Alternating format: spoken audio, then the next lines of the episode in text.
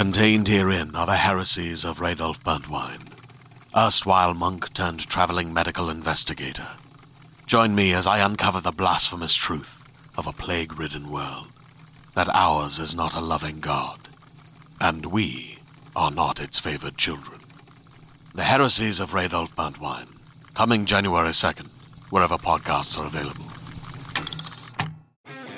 And now, listen to this on the Toddcast podcast. You'll know the Pretty Reckless's singer Taylor Momsen from acting. In The Grinch with Jim Carrey, she was little Cindy Lou Who.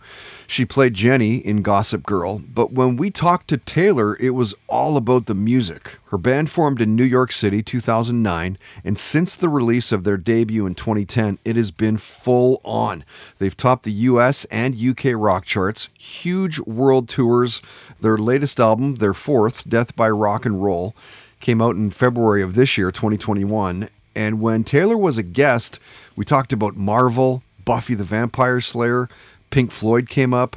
She talked about her first concert, seeing the White Stripes. She shared a near death experience story involving a riptide when she was just a little kid.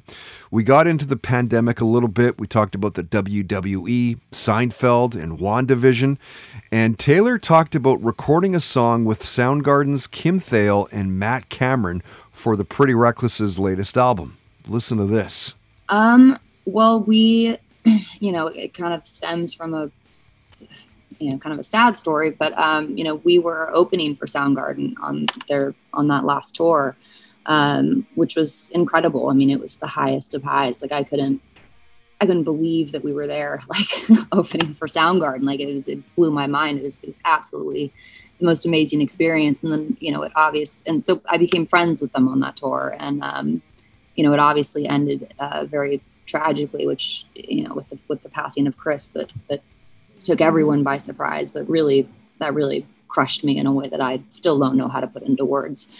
Um, and it kind of took me down this this this rabbit hole of you know de- de- depression and substance abuse and everything that comes with loss and you know and because shortly after we lost chris we also like we went through a lot of hits in the pretty reckless world um, shortly after the music world lost chris. We I, I, found myself not in a good place to be public. Like I, I came to that conclusion fairly quickly of like i i can't get on stage every night and pretend that i'm okay when i'm kind of falling apart inside. And so i, I canceled touring and, and went home to kind of regroup and um, and process. And, and as soon as I kind of started to get my feet back on the ground, I I got a phone call that our producer Kato had died in a motorcycle accident, and that was just the nail in the coffin for me, where I just spiraled down like very quickly into you know this hole of darkness that I didn't really know how to get out of.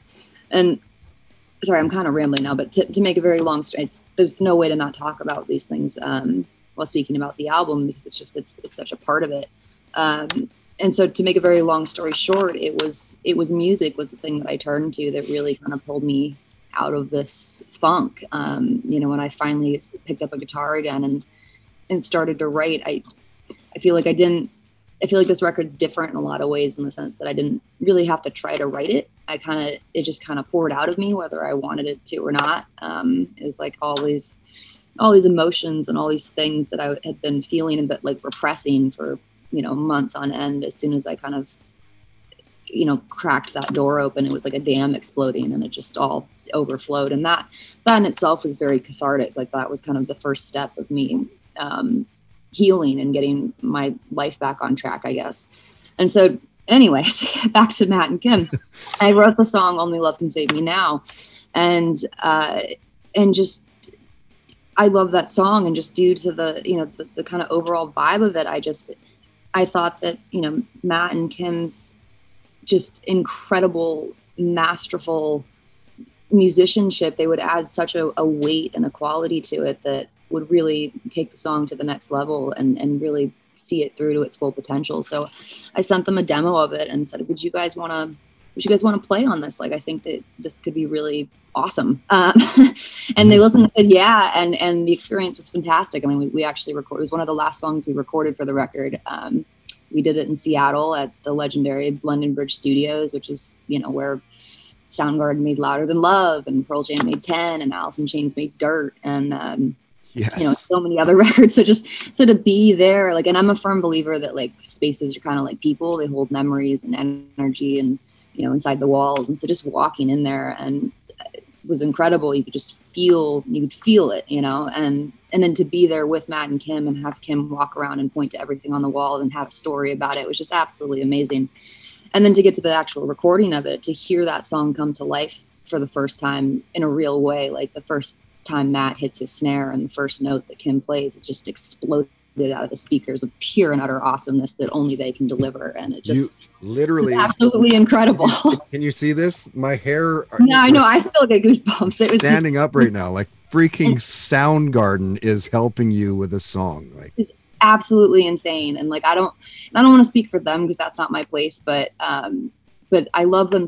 I love them so much. Like I, I, I there's not just as musicians, which is like obviously I don't have to say that, but as people, like they're so incredibly kind. Like they're everything you want them to be and more. Like it's you yeah. know, you always hear don't meet your idols because you know, they can go south really quickly. And like they there's so much there's uh, I I don't have words. I just I love I love you guys, Matt, Kim, yeah. Ben. I like I love you guys. And um and just I'm so grateful that they were a part of this and and uh and it was just this very full circle moment like after all this hell like to to be there together creating something new i i felt like it was this very beautiful moment um, and really just shows kind of the healing power of music Listen to this on the Toddcast podcast is brought to you by Tedco RV Supplies in Langley, an ICBC approved repair shop. Find them online at tedcorvsuppliesinc.com. Hey, I'm Jillian Clare, the host of the podcast Thanks for Coming In. I've accumulated some pretty crazy audition stories over the past 20 years, and so have my friends. And I was like, you know what? No, not gonna do this. And then Disney calls and is like, we need you to come test for the Ant Man movies. I didn't know if my scene was gonna get cut or not. Ooh, I could play that. Tune in every Thursday to hear your favorite actors tell the funniest, saddest, and most cringeworthy audition stories. Sometimes even the one that got away. Thanks for Coming In is available on Apple, Spotify, Stitcher, or wherever you get your podcasts.